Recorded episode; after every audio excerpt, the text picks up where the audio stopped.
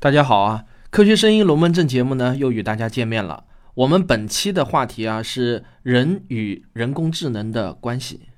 那么后面的发言呢都代表发言者各自的立场，不代表科学声音的官方立场。我先来谈谈我的看法。我呢想先请大家思考一个问题：怎么区分人类智能和人工智能？你现在可能会觉得很清晰啊，人工智能不就是计算机中的程序吗？而人类必须是活的生物体，所以人类的智能就是人类的智慧啊，就是我们这些人的智能嘛。这两者的区别实在是太大了。但是啊，再过一百年，可能这个定义啊就很难区分出来了，因为我们很快就可以在头脑中植入芯片。利用最新的生物和计算机技术来帮助听不到声音的人听到声音，给盲人装上电子义眼，然后经过计算机的芯片处理后，这些电子义眼产生的信号呢就能够刺激神经，从而产生出图像。那么在这种技术的进步过程中，都需要用到计算机程序，它也就是所谓的人工智能。这种技术再往下发展的话，我们就可以直接用脑机接口来获取知识了。我们可以把这个过程分成四个等级，等级越高，需要的脑机接口的性能也就越高。比如说吧，我们需要获取的知识是一本书，比如《百年孤独》。那么第一级呢，我在脑中用文字百度了它，得到了文字的搜索结果。接着往上跳一级，我访问云端，一秒就回忆起了这本书的全部信息，虽然我压根儿都没有看过。还有更厉害的级别，整个云端就是我大脑的一部分。我想起这本书的时候，就知道这本书的全部信息。那么最后一集是最厉害的，在我需要的时候，不但能够把书倒背如流，还能够对其中的家具有切身的感悟。那么在这种情况下，人工智能和人类的大脑思考这两者之间的区别已经变得非常模糊了。或许再过两百年，我们人类就有可能让自己在计算机网络中永生。也就是把自己的全部的记忆和知识全部上载到现在的计算机云中，到了那个时候啊，你可能就是一个活在计算机网络中的智能程序了。但是它拥有你全部的记忆和全部的历史，还有你自己的思维方式和观点。如果这一天到来的时候，那么如果一个外部的活人面对这样的一个计算机程序中的亲人，他会把它当成一个人工智能呢？还是当成一个活人呢？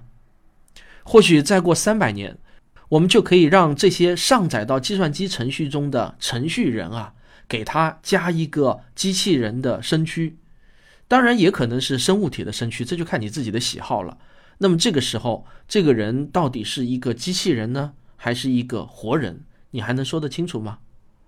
实际上，我们已经在朝着这个方向进化，这一切已经都发生了。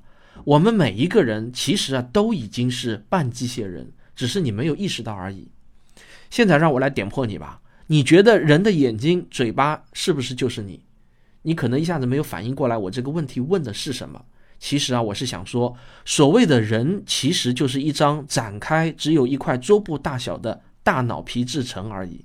你所有的记忆、性格、意识都在这里存着的，你就是大脑皮质。而人的嘴和耳朵只不过是大脑皮质的一个工具而已。我们用嘴和耳朵这个工具与其他的大脑皮质发生信息交流，而人体的一切器官也不过仅仅是为了让大脑皮质保持活性的工具而已。那么，我们现在人手一部的手机也是用来让我们和其他大脑皮质交换信息的工具。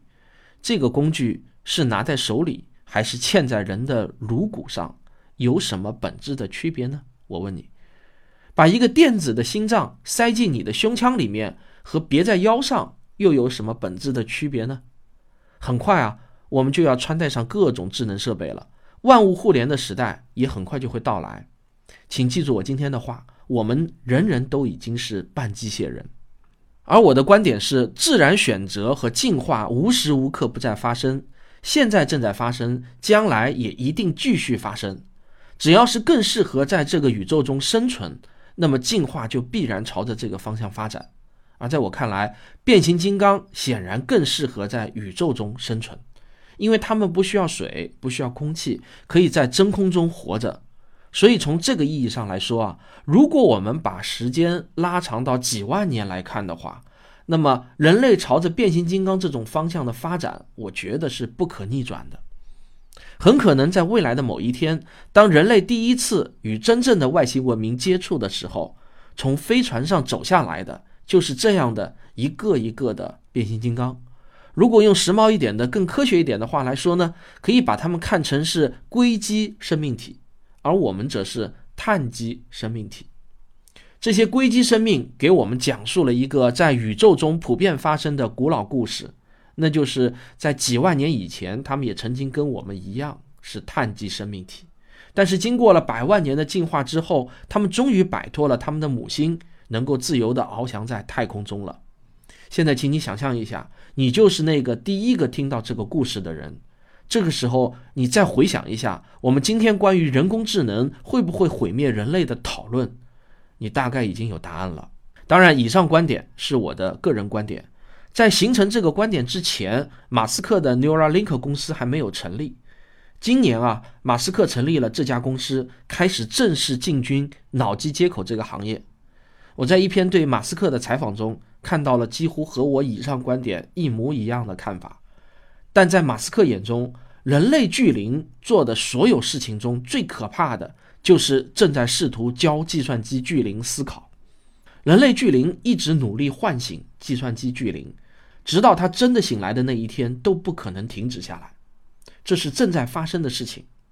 有两种观点：一种认为超级人工智能会帮助我们解决所有问题；另一种认为我们其实啊就是一群把自己不懂的炸弹。当玩具玩的小孩，那么对于马斯克和其他许多人来说，研发超人工智能是迄今为止人类可能面对的最大的生存危机。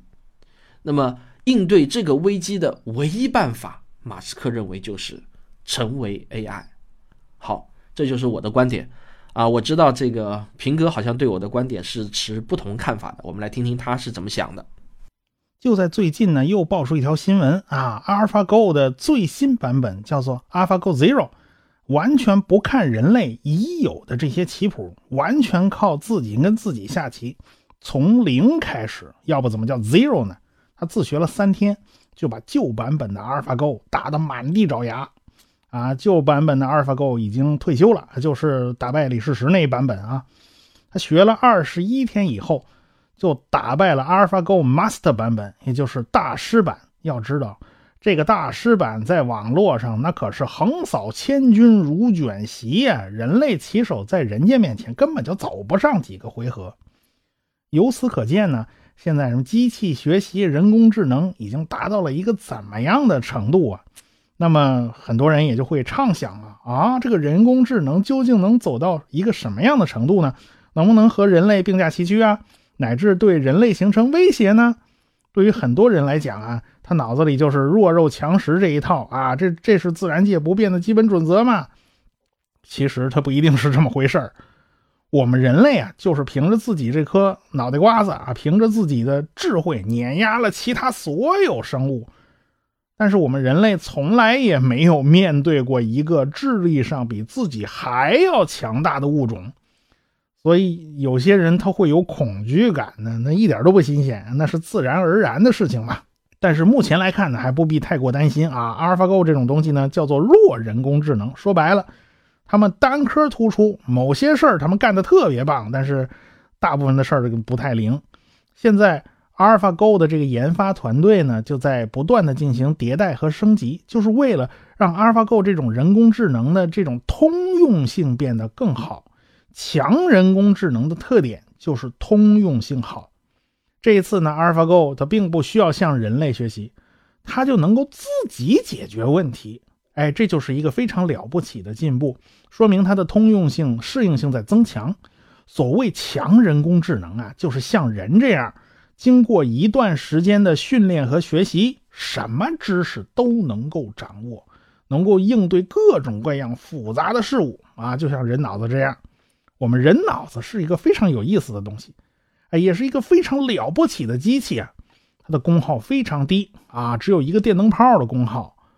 我们吃一顿饭就给盯半天啊！你可见的功耗不算大吧？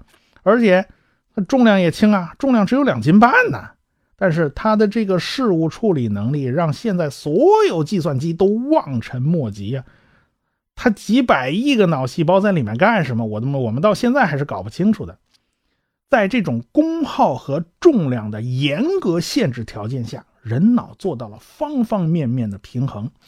所以，人脑不愧是自然选择的一个杰作。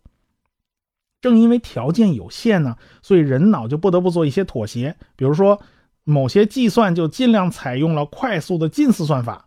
所以，人的处理系统其实是这个有 bug 的，人眼就有很多错觉啊。这些错觉呢，呃，其实就是这个处理程序有 bug。这些错觉就被魔术师巧妙地利用了。那这东西就在你眼前啊，我就摆了个在这儿，你都看不见，你就是视而不见，因为你注意力都被调动到别的地方去了。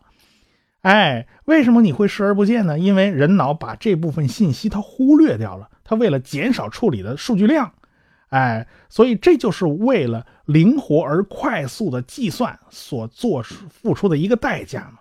假如真的有一台机器啊，就像人这样，能够在这么低的功耗下，这么轻的重量啊，去完成这么复杂的任务，那毫无疑问呢，它也得跟人学呀，它要做出性能上的取舍呀，它也不得不采用这种速度非常快，但是结果计算的非常粗糙的这种近似算法。我想，正是因为这种不精确的近似算法，所以就形成了。一个机器的脾气呀、秉性啊、偏好啊，全来了啊！那我想，这个机器也会像人一样形成性格、性形成情感的。一个东西啊，它一旦形成情感，那它也就变得不再可怕了。它也会有弱点，它也就不是不可战胜的。所以，我想将来真的出现像人一样的这种强人工智能啊，也不会那么可怕，因为它总有缺陷，它总会不完美。现在呢，大家普遍对大脑这部分特别关注。AlphaGo 下围棋其实就是模拟了一台电子大脑，大脑的重点是在决策与思考。可是很多情况下，人工智能的应用它并不是在决策与思考这一方面，呃，而是对外界环境进行感知。比如说，Google 的自动驾驶汽车，这就是典型的对外界感知的这种类型。啊，没有对外界车辆和障碍物的感知，没有对地理位置的感知，自动驾驶系统啊，它就它这个决策就没有人任何依据了，对吧？人类对外界的感知往往是在小脑处理的，它不是大脑。哎，现在人类对小脑的研究呢，嗯，不如对大脑的研究那么多。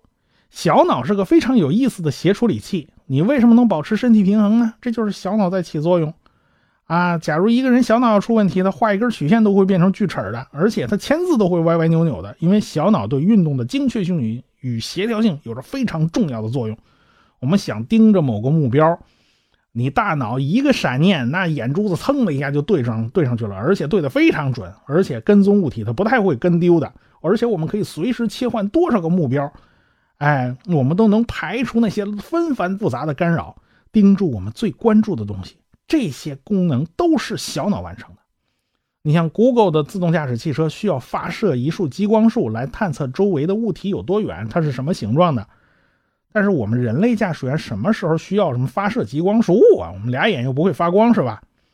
我们人类只凭着自己这两只眼获得的图像进行处理与判断，就能搞定这件事儿。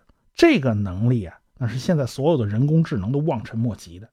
双足行走这领域就更是这样了，啊，现在双足行走好像也像模像样了，折腾了几十年，啊，现在好像遇到障碍物它也能对付，但是总体来讲，它这能力还比不过一只老母鸡呢。一只老母鸡，人家脑子才几克重啊，但展现出来的这种运动处理能力就足以让现在所有的双足机器人羡慕，更别说人类这种能跑能跳的，还能爬树的这种动物，是吧？你让机器人去玩一个什么燕子小翻接团身后空翻转体三百六十度下，那机器人到厕所哭一会儿呢。所以啊，人类暂时还不需要自卑。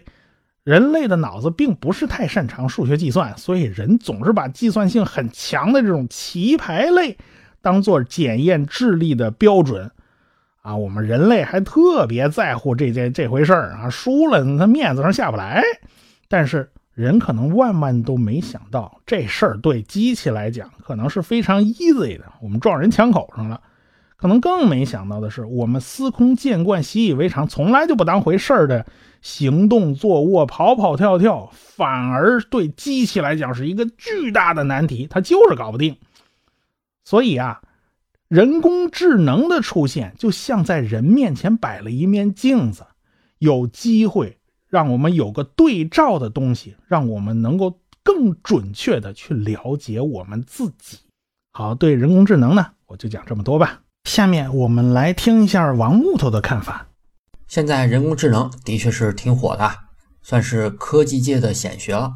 对于人工智能未来和人类的关系啊，也有乐观和悲观两种观点。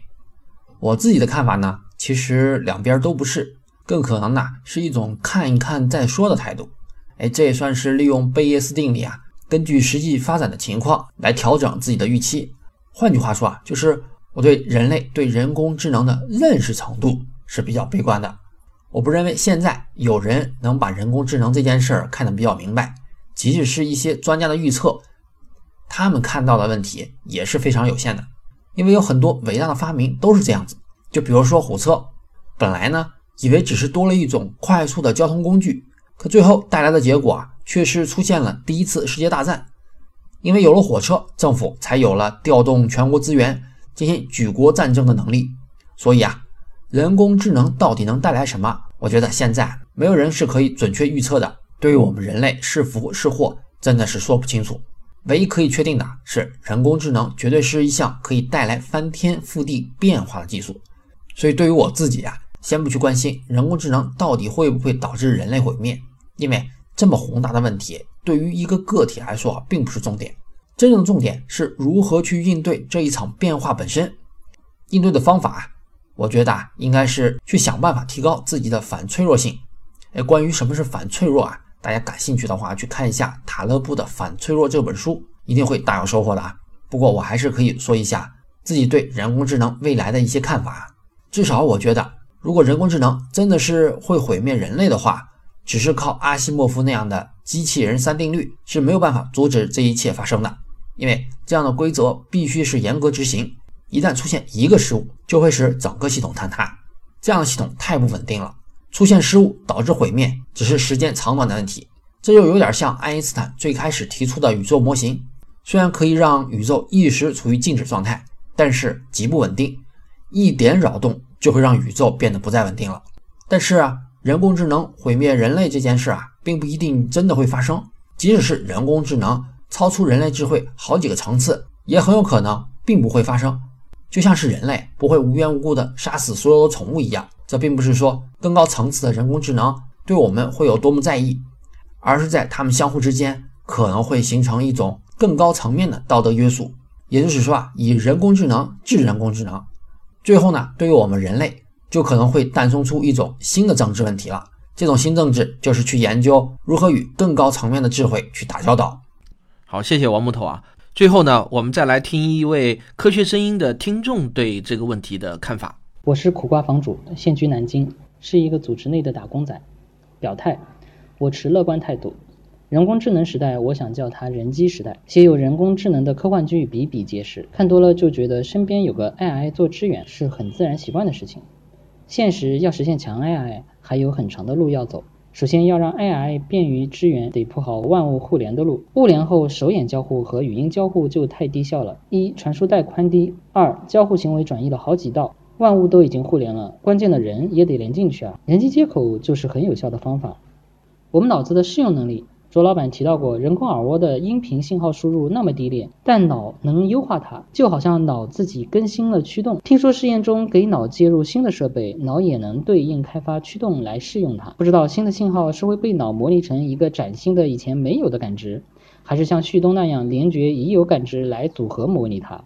在物联和人机接口这两项基础设施架构好后，如果强 AI 得以成熟，嗯，那种人机高效交互的状态，你该说是智人二点零？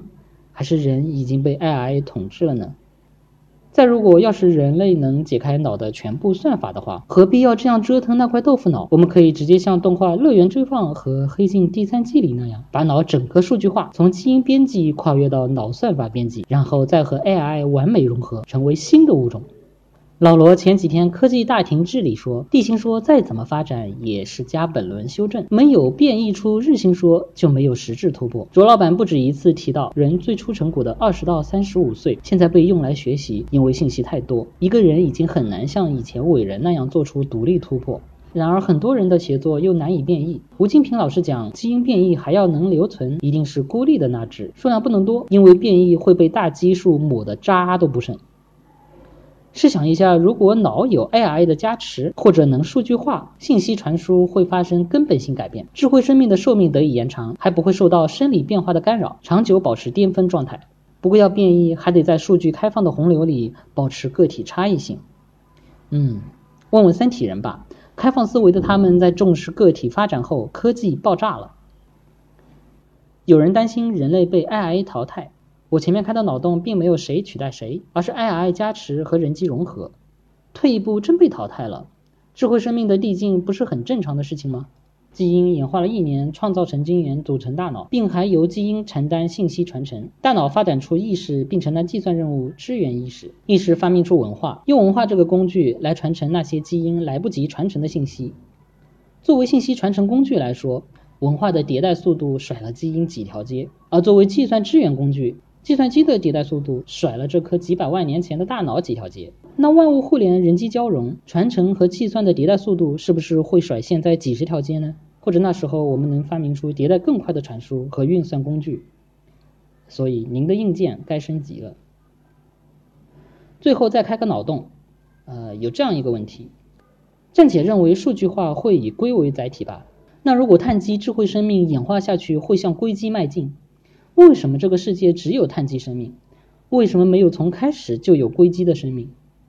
现在我们对能源的利用率远不及碳基生命的能源利用率。以最小普朗克尺度为基点，用粒子一层一层往上垒，最终垒成一个碳基大脑，才有了我们的智能。如果碳基生命的能效差个百分之几，还会有这颗大脑吗？还是说那样的话，一颗拥有智人般智能的大脑，得有现在十几甚至几十倍大小？而我们现阶段的能源利用率要更低，蒸汽机是上不了天的，推重比太低，量子隧穿那堵墙已经挡在了芯片迭代前面。如果硅基做不到的话，不管搞什么机，会不会在我们能掌握足够高能源利用率之前，强 AI 还难以出现呢？我还是好期待人机时代。小的时候玩游戏就想要，如果能玩到沉浸游戏就好了，像《骇客帝国》《攻壳机动队》那样，用脑机接口潜入《强力大冒险》中的奎斯特世界，进入能摆脱生理束缚的虚拟世界，在那里一切的可能都基于逻辑运作，即便是能像动画《电脑线圈》中一个类似 MR 的眼镜来接入混合世界，哇，嗯，就是这样。谁要是给我红蓝两颗药丸，我肯定选择不吃，带着记忆继续药丸的虚拟人生。好的，感谢苦瓜房主的投稿。那么本期的节目呢，就讨论到这里。下一期节目啊，我们想讨论一下社会上的诺贝尔歌现象。有些听众啊，可能对这个背景不太了解，我简单说一下。就是前几年啊，在天津卫视的一个电视节目中，有一个叫郭英生的人，他虽然啊只有初中学历，但是呢，他却有信心自己的发明能够获得诺贝尔奖。例如，利用引力波来给汽车提供能源。结果呢，却遭到了主持人以及其他很多嘉宾的冷嘲热讽。当然，也有一些嘉宾给予了他热情的支持。去年引力波证实后啊，社会上有很多人都发出了要求向诺贝尔哥郭英森道歉的呼声。我们想听听各位对这个事件的看法。下期节目呢，我们一起来讨论。旭东老师，你虽然本期节目没有发言，但你告诉我们听众怎么投稿吧。如果说你也想参与到咱们的讨论中来，那你可以把你的观点录制成 MP3，发送到科学声音的官方邮箱，地址呢是科学声音的拼音 at 幺六三点 com。再重复一遍啊，是科学声音 at 幺六三点 com。我们呢将会选择精彩的发言，在下期节目中播放出来，让咱们的听众也可以听到您的声音。但是要特别提醒大家注意的是，有两点非常重要。第一呢是请您在发言之前先表明您的身份。第二就是发言的时间不要超过五分钟。如果说达不到上述两点要求，那就请原谅我们无法采纳了。当然，最后依然欢迎大家踊跃投稿，期待着您的精彩观点。咱们下期节目再见。我是刘敬正，我是汪杰，我是吴黎明，我是王木头，我是旭东，我是卓老板，我们是科学声音。